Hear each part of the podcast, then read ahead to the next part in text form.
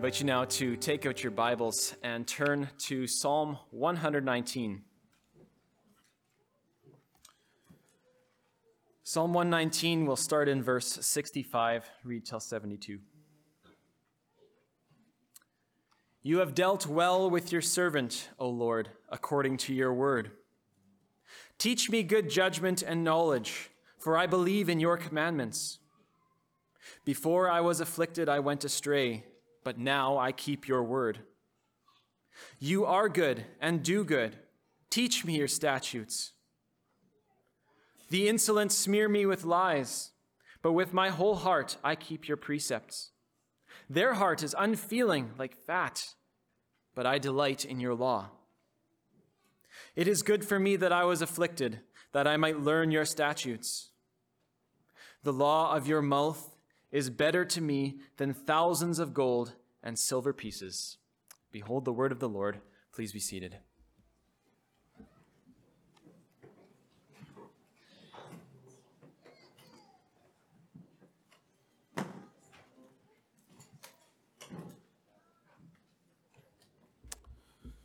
Thank you, Josh.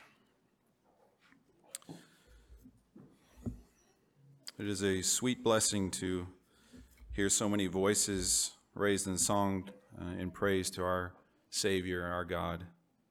The more the merrier, as far as singing, hearing those voices. I trust you're still in Psalm 119. That's what we're going to be looking at today.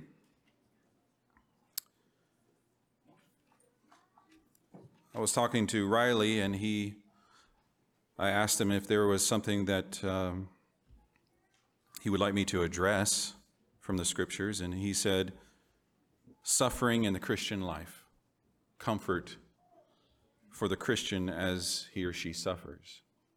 And so the, the passage that immediately leaped, leaped to mind, and I went on to look at other passages, but I, I couldn't get this get away from this one really, is Psalm 119.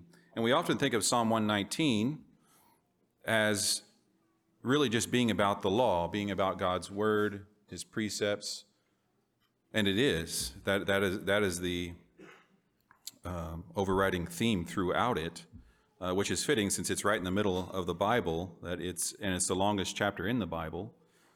But as you may have heard when Josh read that passage, that section of Psalm 119, it also has some profound words for us as regards affliction and comfort.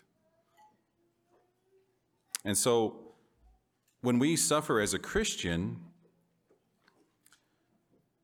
we are tempted in different ways as far as how we are to handle it. We are tempted in different ways as far as where to base our hope.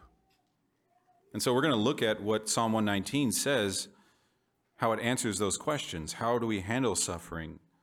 What do we base our hope on? But before we get into that, I want to make sure that you understand that as we look at Psalm 119, the, the hope that we have and the, the way that we are given to handle suffering this is for believers. This is for Christians. These are for God's covenant people. These are for people that God has set his seal on. And so these, these, um, these beautiful truths, these comforting truths that we are grounded in, are ours as Christians through Jesus Christ, through the gospel of Jesus Christ, through his atoning death and his resurrection. That's where all the promises are yes and amen to us, as the word says. So I want to make sure you understand that so that this isn't just the common human experience in dealing with suffering, but that this is, this is how a Christian can handle suffering through the promises of God and the sweetness of his spirit in applying his promises to you. It comes through Jesus Christ. It comes only through the gospel. And so if you're not a child of God in, in Jesus Christ, if you're not a follower of Christ, if you haven't put your faith and trust in him, then you don't have these promises to you. That comes only through being a follower of Jesus Christ, having trusted in Him for salvation and for life. But we'll talk more about that uh, as we go on. Another thing I want to get out of the way first is, is that uh, in the Christian culture or the Christian um, universe, I would say, the subculture in church, uh, there have been, uh, unfortunately, over the years, a number of wrong approaches to how we deal with suffering. some wrong teaching. So there's a few that I want to ha- I want to talk about a bit before we get into what Psalm 119 says. I have there's there's a number of them, but I have three I think uh, main ones that I've seen in my life, and I still see people espouse today. And the first of which is is a kind of stoicism. And stoicism was kind of the, the thinking that the, the, the, there's you just deny the pain, you just be indifferent to the pain, you ignore it, kind of a stiff upper lip just it doesn't exist. Um, it kind of a, a Gnostic view that the, the body is, is, is not important. Just ignore it. What matters is the soul. So your pain, you just, it's nothing. It's just disregard it completely. The physical doesn't matter, only the spiritual. So that's the first wrong approach. The second one is, is kind of a, a, a more um,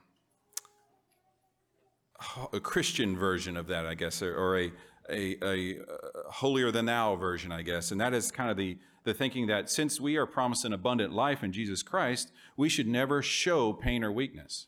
And I think often in the church that takes the form of guilt, right? Is somebody um, in, in, during prayer request time says, "I'm struggling with this," everyone else is like, "Oh, oof, you're struggling. We, we don't we don't struggle. Like, I can't believe you're struggling. Why would you admit that?" You should, as a Christian, never have struggles. You should always be smiling and always joyful, always happy, never have any hard times. Uh, because if you are a truly child of God and your faith is strong, it won't happen, right? Or at least you should not admit that it happens.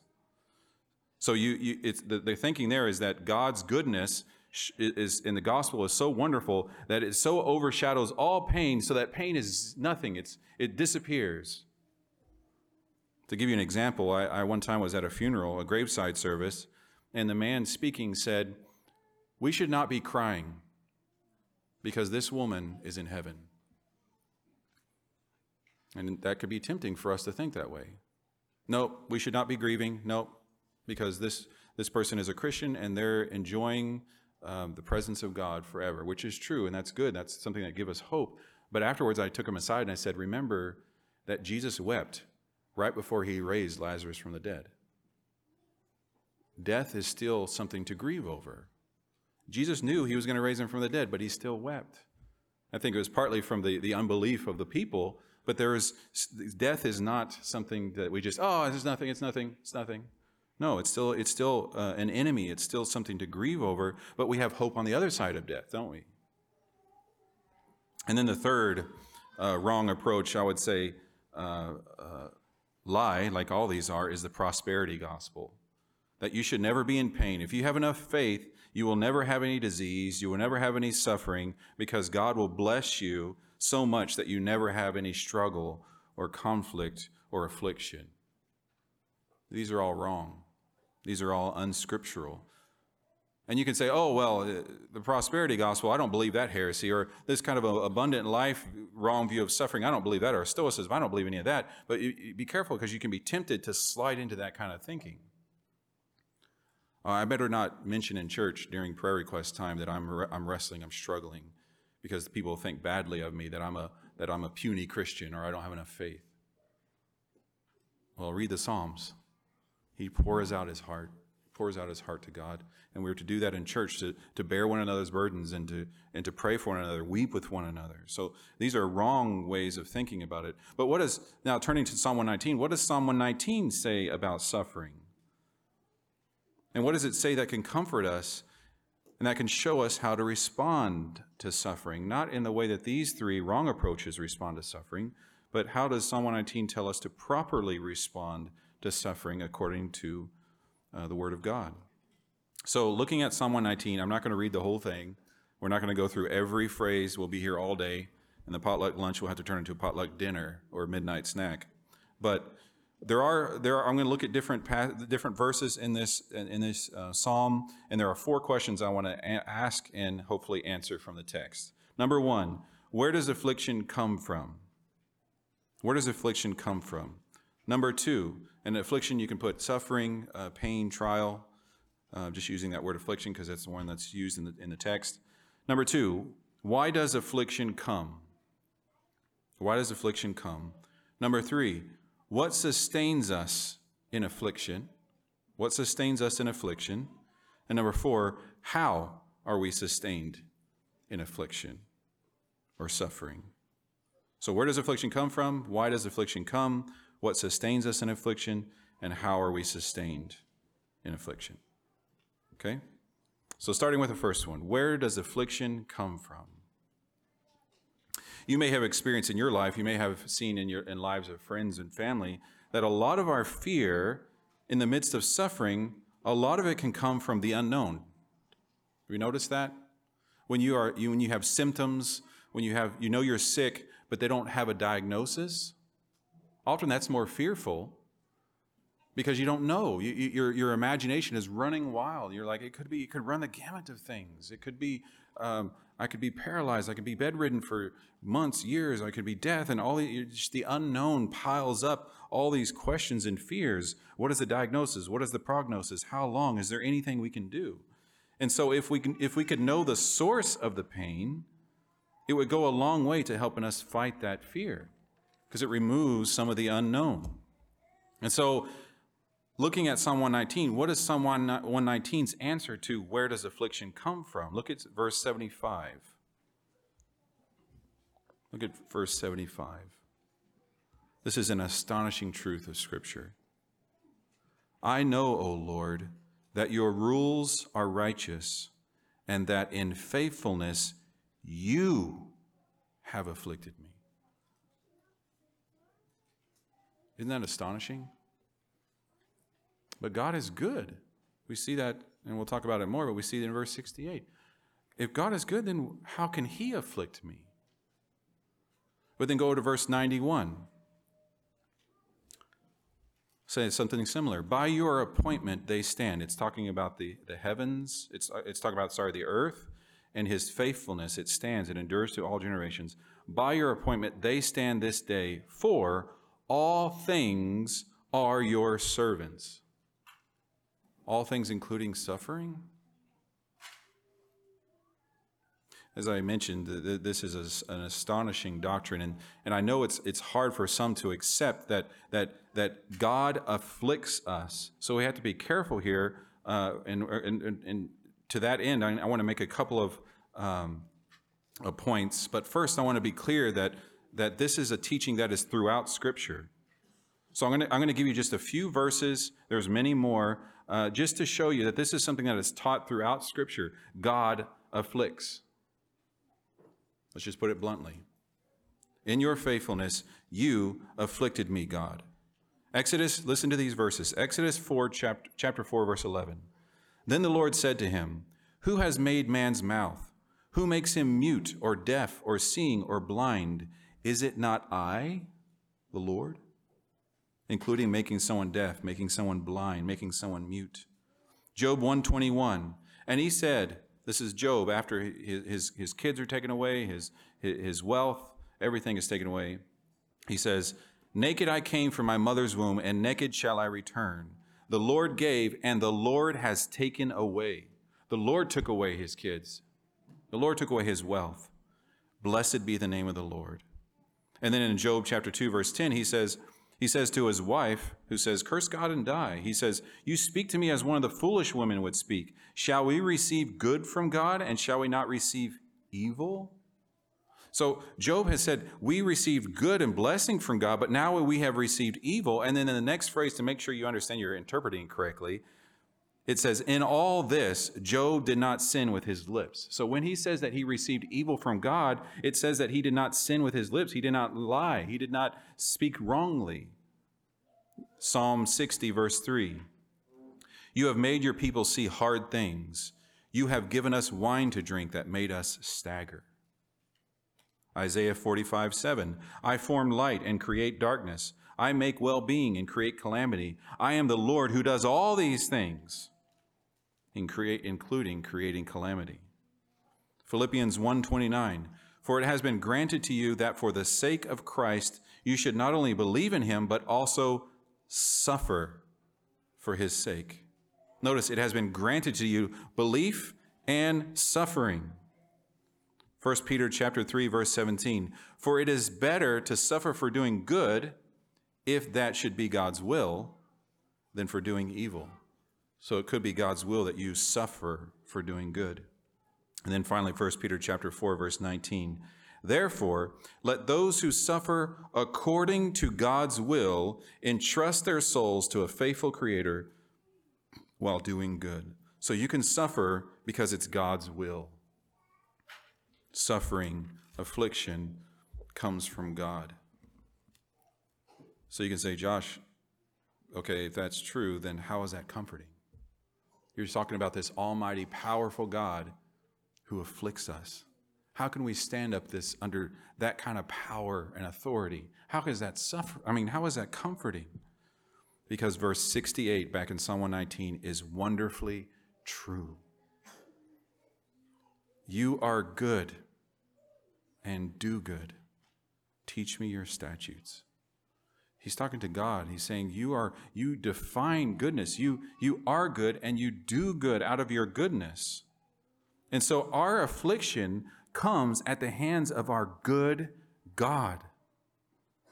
Now, as I mentioned, we need to be careful here and remember that God does not do evil, that He is not acting in evil, He is not doing things that are evil, but that He ordains and purposes the evil intentions of men to accomplish His will. So the affliction can be said to come from God, but He is not the agent of, of, of, of evil. Right? So in, in the story of Job, there are other agents at work. You remember that Satan, Satan is the one that afflicts Job with the boils, with, with, um, with um, health problems. The Sabaeans and the Chaldeans are the ones that kill his family, or like, sorry, wipe out his livestock, and then a wind blows and it knocks down the house and kills his, his children.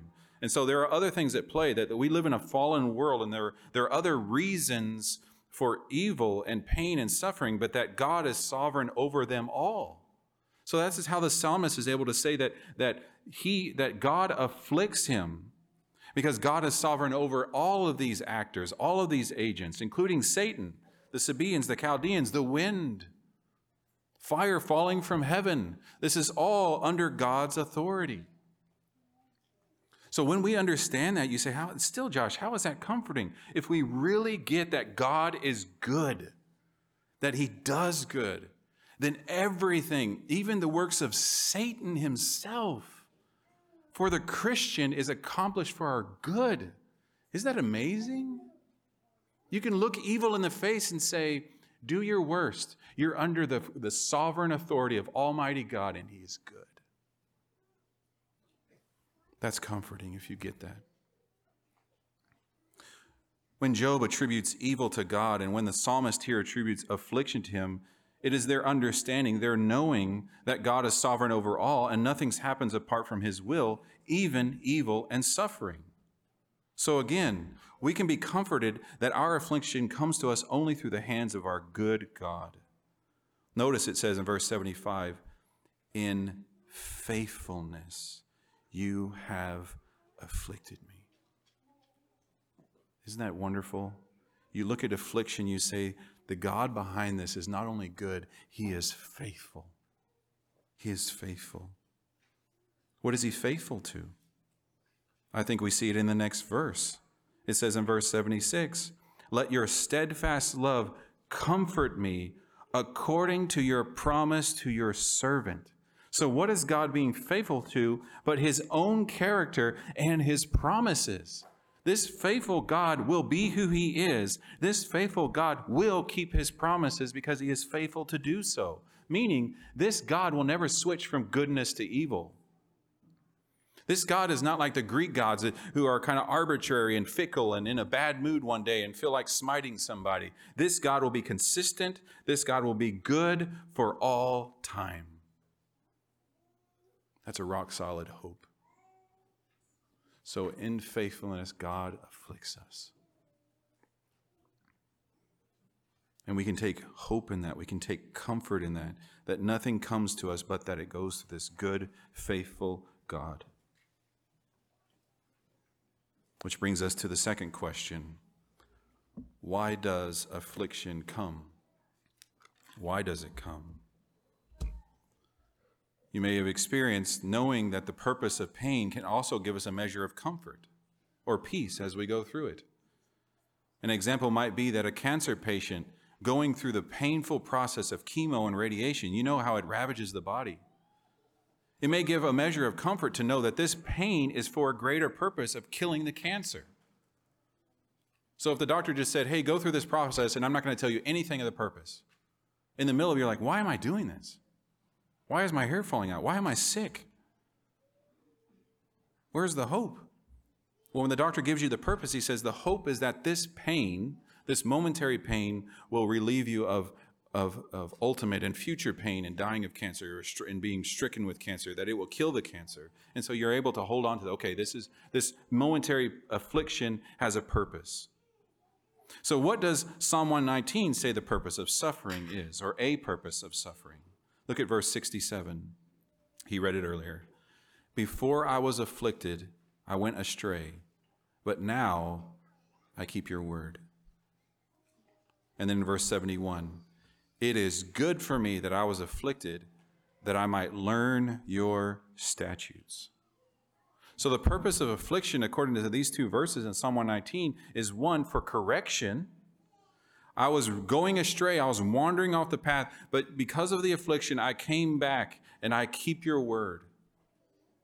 And then in verse 71, learning. It is good for me that I was afflicted, that I might learn your statutes. And we see this as in referenced in, in Hebrews as far as discipline. Discipline in Hebrews, it says that it's unpleasant for a time, it's painful for a time, right? But it yields the fruit of righteousness. And then in Deuteronomy chapter 8, verse 3, we have another example of, of, of God talking about how he teaches through adversity, through pain. You may recognize this, the famous uh, part at the end of the verse. It says, He humbled you, this is God humbled you, and let you hunger and fed you with manna, which you did not know, nor did your fathers know. Why?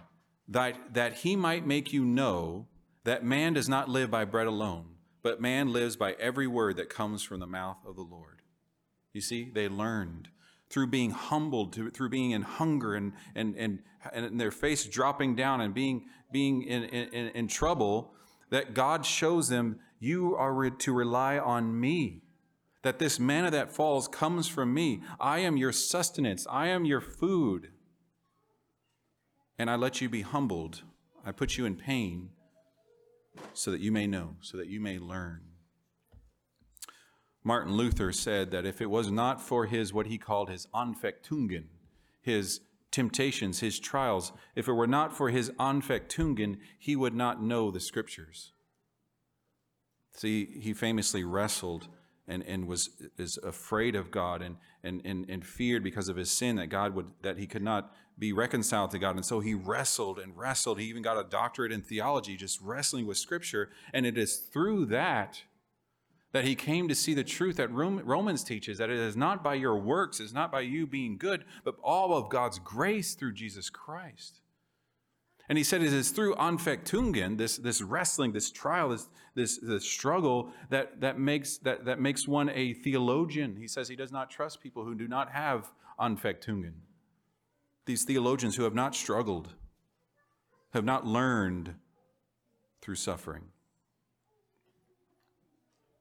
Again, we must be careful to say that this isn't the only reason that affliction comes. There are other reasons. We must remember that we live in a fallen world, that people will sin against us, that there are consequences of sin, ours and others. And so this isn't the only reason that, that affliction comes, but ultimately we must say again, God is sovereign over it all, and he works it for our good. Romans 8 28. He works it for the good of those that love him as we saw in Romans, uh, sorry, in verse 68, God is good and does good, even in afflicting us.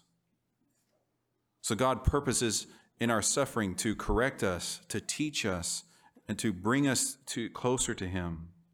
And you may say, Josh, again, how is this a comfort?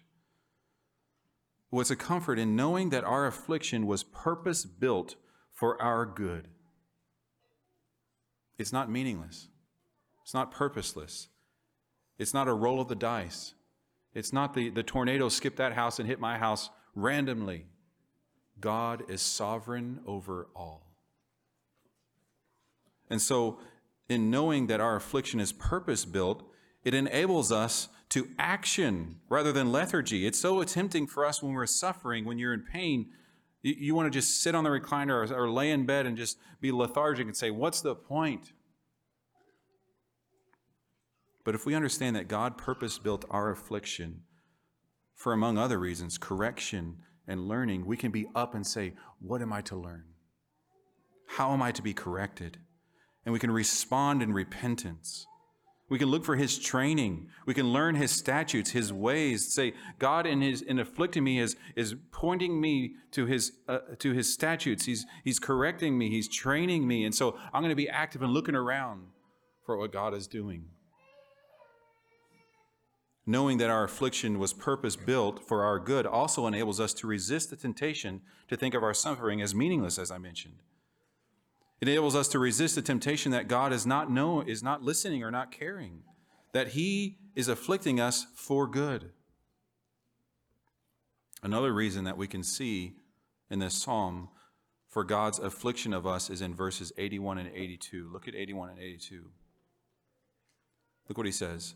My soul longs for your salvation. I hope in your word. My eyes long for your promise. I ask, when will you comfort me? Do you see what affliction has done? It has drawn his soul and it has drawn his eyes to this only source of hope and comfort. That's what affliction does. God purposes in affliction to draw us to longing after Him, to pining. If you understand that the, the only source or the only solution to your problem is behind that door, will you not wait at that door? Will you not camp out at that door? Say, the more that you're afflicted, you just, I'm going to bring a tent and I'm just going to camp outside the door and say, This is it. In a similar way, do we, in, in affliction, are we drawn to the only hope, the only, only source of, of, of, true and lasting peace and relief is in God Himself. And so we're, our, our soul and our eyes and our whole self is pulled toward Him. It reorients our focus from the temporal to the worldly to the eternal, from the world or the idols in it to the one true and living God. 2 Corinthians chapter 4, 17 and 18 says this. For this light momentary affliction is preparing for us an eternal weight of glory beyond all comparison. As we look not to the things that are seen, but to things that are unseen. For the things that are seen are transient, they fall away, but the things that are unseen are eternal. You know, sometimes, uh, or very often actually, in our lives, we, we, are, we, we, we, we, we think ourselves or we act like we are satisfied in the things of this world. Like, this is what makes me happy. This is what makes me get out of bed. This is my hope. This is my joy. This is my purpose. God says nope and knocks them all down.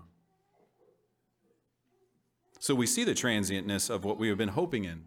It falls away. Oh, I've been hoping in my business. I've been hoping in this. I've been hoping in that. I've been hoping in this relationship, in that relationship, in, in this money to come in, at this. I've been hoping in these things. What if God just knocks it all down? The only thing you have left is Him. That seems harsh, but is it for your good? Oh, it's for your good. Would you rather have billions of dollars? would you have God Almighty, maker of heaven and earth? As a Christian, that, that is answered for you. You have a heart to love him and know him and desire him and follow him. But so we're often our flesh is turning aside to trust in worldly things, to trust in money. And God says, I'm going to, I'm going to have you fix your eyes and longing on me. And I'm going to show you my worth and my goodness by knocking you down and humbling you to teach you that man does not live by bread alone, but by, by every word that proceeds out of the mouth of God. God works affliction in our lives for our good. Thirdly, what sustains us in our affliction? How are we to stand up under affliction? Where does our strength come from? What does Psalm 119 say sustains us? Put very simply, God's Word. God's Word. Look at 49 and 50. Remember your word to your servant, in which you made me hope. This is my comfort in my affliction, that your promise gives me life. Look at 81 and 82 again. My soul longs for your salvation. I hope in your word. My eyes long for your promise. I ask, when will you comfort me? Then verse 92 If your law had not been my delight, I would have perished in my affliction. Then 114 You are my hiding place and my shield. I hope in your word. Then 116 Uphold me according to your promise, that I may live, and let me not be put to shame in my hope. And then 147 I rise before dawn and cry for help. I hope in your words. And so you see different different words here. The, the promise, you see you see uh, law, you see um, statutes. Uh, all these things are, are, are, are words that could be used for the Word of God, the revelation of God, the communication of God of Himself and His and what He's like to us. And so when we when we hope in His Word, we hope in His promise, we hope in His law. We're, we're, we're hoping in His in His in him, essentially, in, in himself, in his communication of himself. But we notice as we look at these verses, all the thing, the, the, the, the three main things that we see come from God's word, from his promise, from his law, and that is this comfort, hope, and life. Comfort, hope, and life. You see this in verse 93. I will never forget your precepts, for by them you have given me life. It's so easy for church to emphasize the Christian life being one of experience. We need to foster an experience for people to feel like God is present. And when they feel that God is present, they'll go home encouraged and comforted and strengthened. But that's all backwards. You trust that you are your church is made up of Christians and you preach to brothers and sisters in Christ with the understanding that they have been given a new heart, and you focus on the Word of God, and by His Spirit, He applies His Word to the heart, and they go, in, they go away encouraged and strengthened. It is not a vague spirituality, a, a vague spiritual experience, right? It's, it's, the, it's the black and white Word of God, is the truths of Scripture apply to us. So when we read of, of, of, God's promises, when we read of his character, when we read of what he has done for his people, we say, I am his child. He is my God. He has saved me. I am dealing with the same God as I read about in Scripture. What He has done, He continues to do and will do. So you go away saying, I can hope in what God has, has shown Himself to be, and I can hope in what God has promised to do.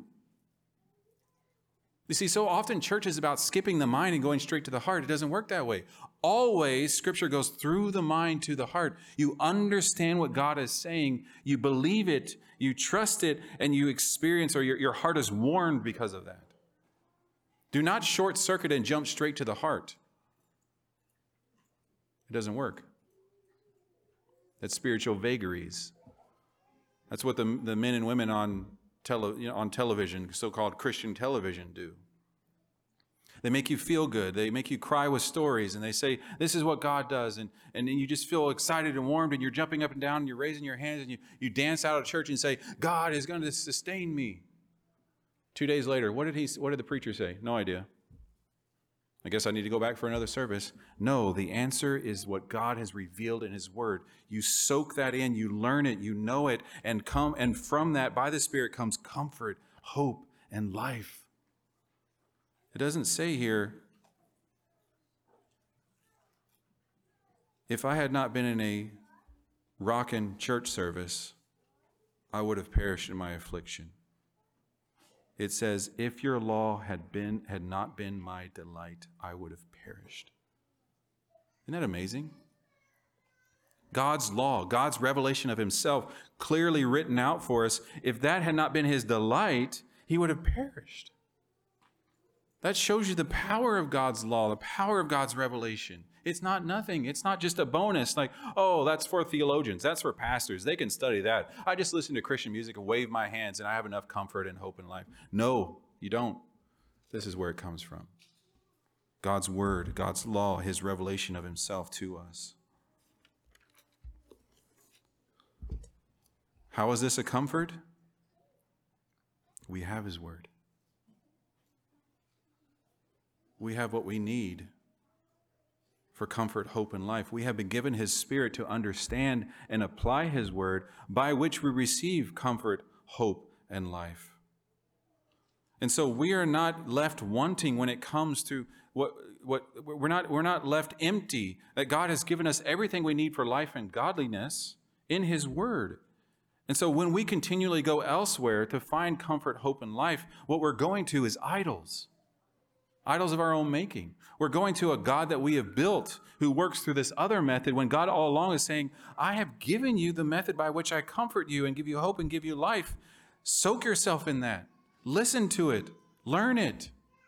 Trust the Spirit to apply it to your heart, and you will not perish in your affliction.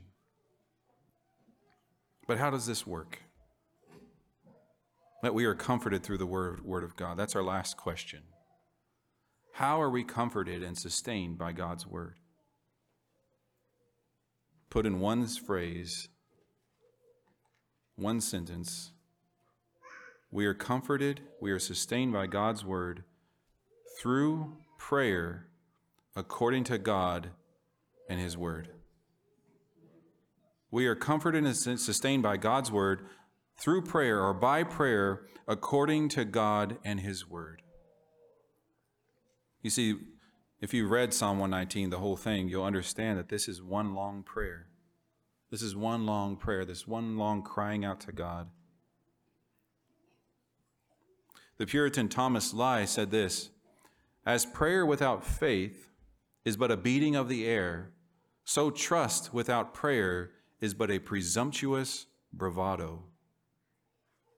He that promises to give and bids us trust his promises, commands us to pray, and expects obedience to his commands. He will give, but not without our asking.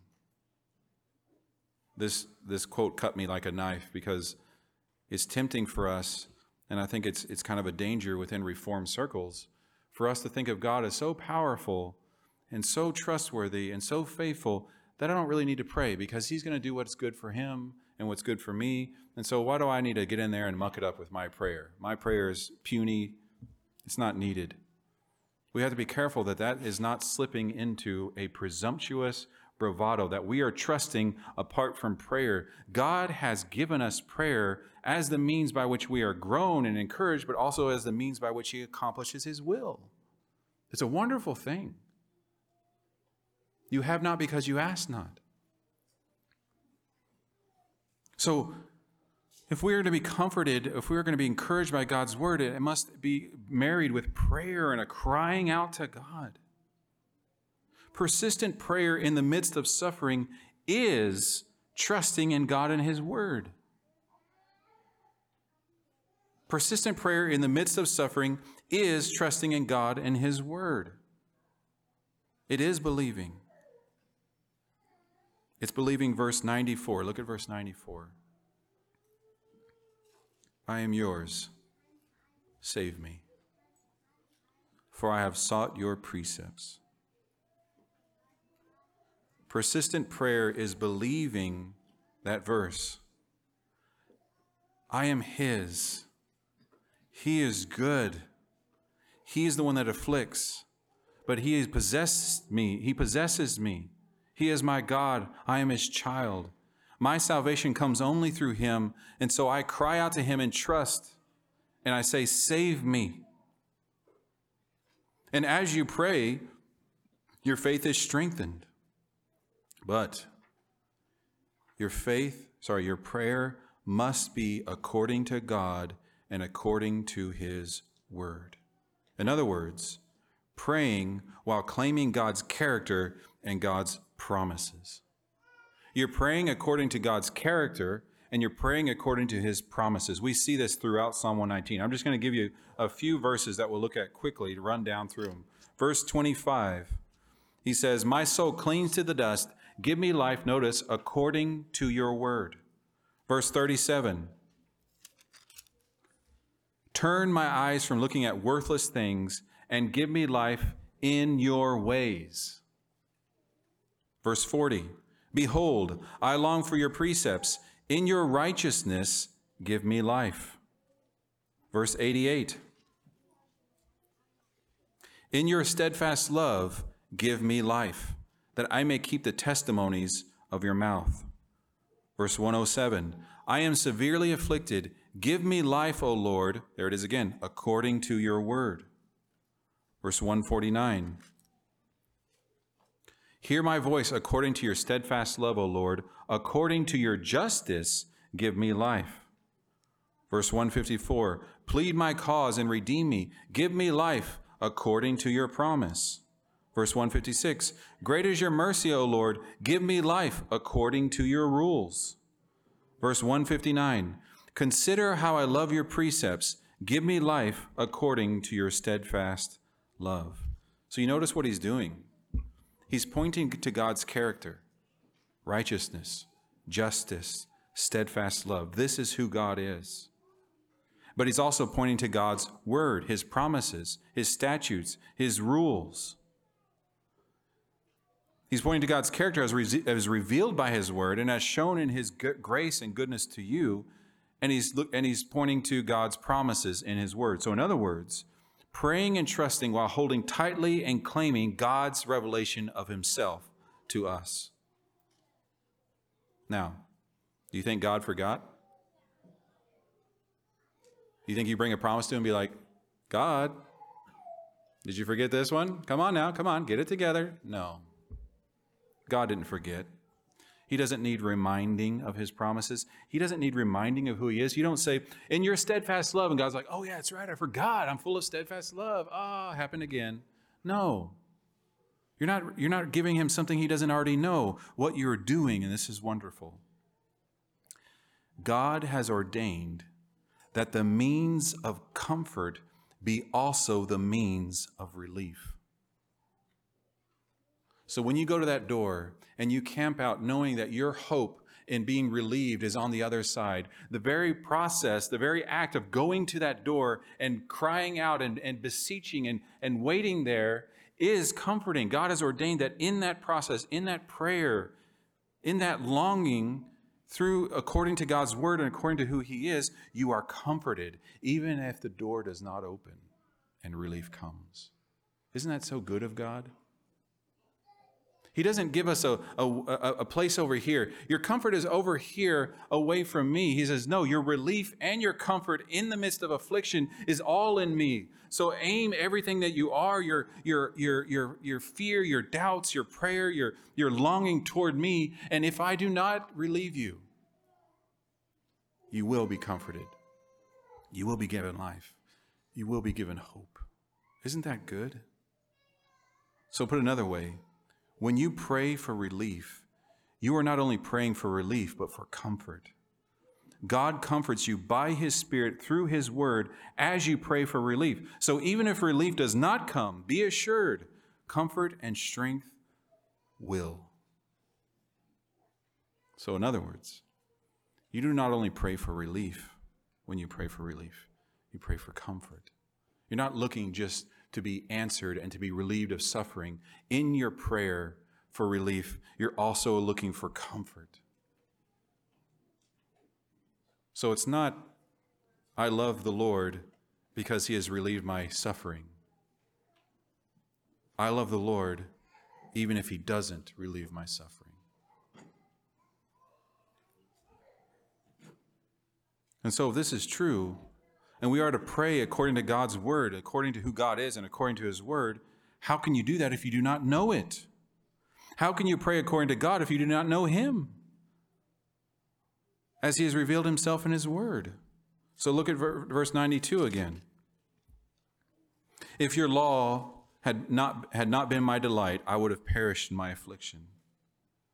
So his delight in the law kept him from perishing as he was afflicted. How? I think we see it in verse 93. I will never forget your precepts, for by them you have given me life. As I was afflicted, I did not die because your precepts gave me life. How does that work? He understands 94. I am yours. Save me. You see what he's doing there? I would have perished in my affliction if I didn't under, if it, if I did not hold and understand and love and be given life by his law, by his precepts, by his word. And if I understand his word, I understand his law, I understand his precepts, I understand him, verse 94. And if I understand him and his goodness, which we see he does in verse 68, I understand that he, I am his and my salvation is all of him. And he saves me. So God's law told me about God, the God who has me. I am his. You see what the law does, what the Word of God does? So take heart, child of God. Your affliction comes at the hands of your good God. Number two, it comes for your good. Number three, God's word can sustain you through it all. And number four, he comforts and sustains through prayer according to him and his promises. John Newton, the famous writer of Amazing Grace, for months he watched his wife die slowly, painfully of cancer. And this is what he says I was not supported by lively, sensible consolations, but by being enabled to realize to my mind some great and leading truths of the Word of God. Isn't that beautiful? I was not supported by lively, sensible consolations, but by being enabled to realize to my mind some great and leading truths of the Word of God. What he's saying is, I didn't have this, this, all, this, this, this full, the whole time, overwhelming, sensible consolation. I didn't feel God standing close. I didn't feel his breath on me. But I, I was supported by being enabled by the Spirit to realize to his mind, to, to see and embrace and hold and trust these wonderful great and leading truths of God's Word. You see, sometimes in our suffering, we expect God to speak other ways. Like, I'm suffering, God must send an angel. I'm suffering, God must give me a vision. I'm suffering, there must be something, there must be a sign. And so you start interpreting weird things as signs. Oh, a dove landed on my windowsill as I was praying. That must be God. Instead of saying, This is what God has given us these great and leading truths of His Word that say that He is good. He is good. In His faithfulness, He afflicts. Where else should our, should our trust and our hope be but in that good, faithful God? And so when we are suffering, be like John Newton, wrap yourself in God's Word and say, This is who God is. This is who God is. Not what all these people are saying, not what the world is saying. You should give up on God because you're going through suffering. If you're truly a child of God, He would not have let you go through suffering. You say, that's a lie. God afflicts in faithfulness. God is good. I know it's true because His word says it. I believe it. I hope in it. I trust in it. It's my anchor. And you look at the cross of Jesus Christ and say, if I need any more proof, there it is. I was, I was dead in trespasses and sins. I'm a, I, was a corpse. And God sent his son Jesus and hung him up on a bloody tree and said, That's how I'm going to save you. I'm going to pull you up through my son Jesus Christ. If I have any, any doubt about the love of God and his faithfulness, I look at the cross of Christ and say, Is there any greater example of his love and faithfulness than in that? So I urge you, Christian, in suffering, hold the word of God, hold the gospel of Jesus Christ and the cross of Christ as, as all the evidence in the world you need of God's unfailing love, his faithfulness, his goodness, and ignore all the lies. But as I mentioned at the top of the sermon, this is only possible for the child of God, the one who sees Christ on the cross and says, That's my hope and joy. That suffering, Jesus, That's my hope and joy. In his death, I died.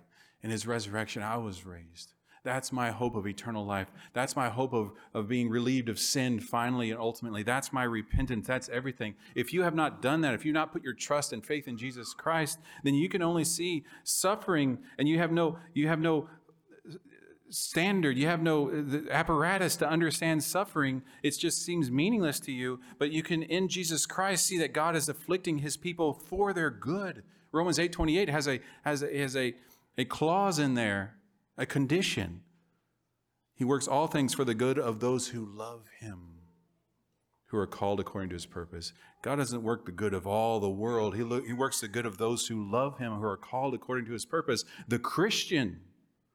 And so I urge you, if you're not a Christian, if you're not a follower of Christ, oh, follow him in obedience, respond in faith and repentance to his death on the cross, his atoning death on the cross, and then you'll you'll know and experience and see and, and that all these promises of yours are yours, that he works works for your good because he has called you and because he has given you a new heart, you love him.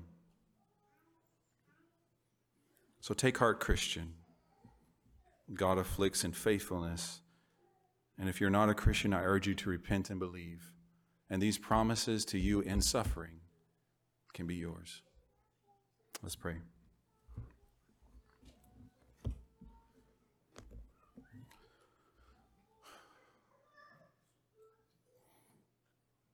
Oh Lord, forgive us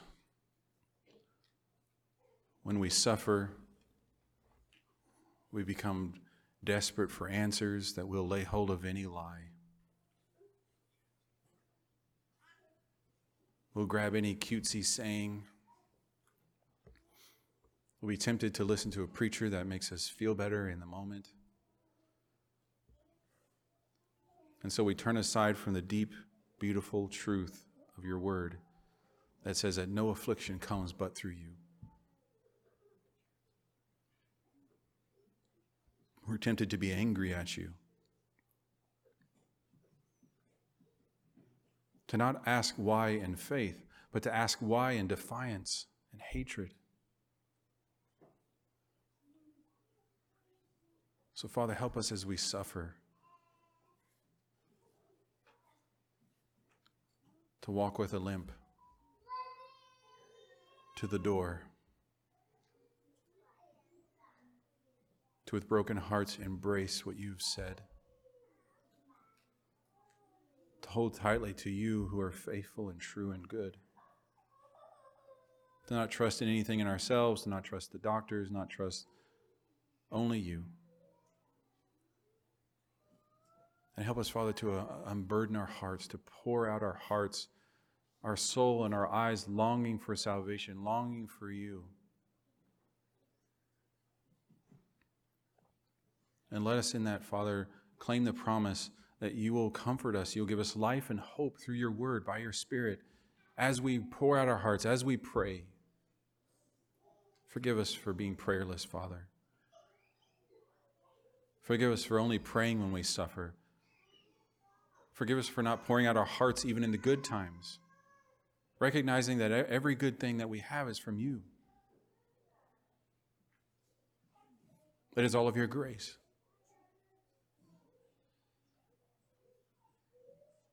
Father, help us to hold tightly to your promises and to the revelation of your character. There is no solid ground anywhere else.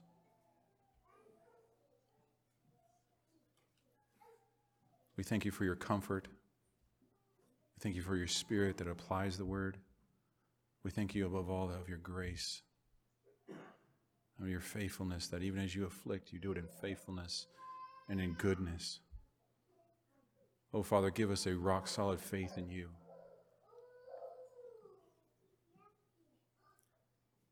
Wrap us in your word, your promises.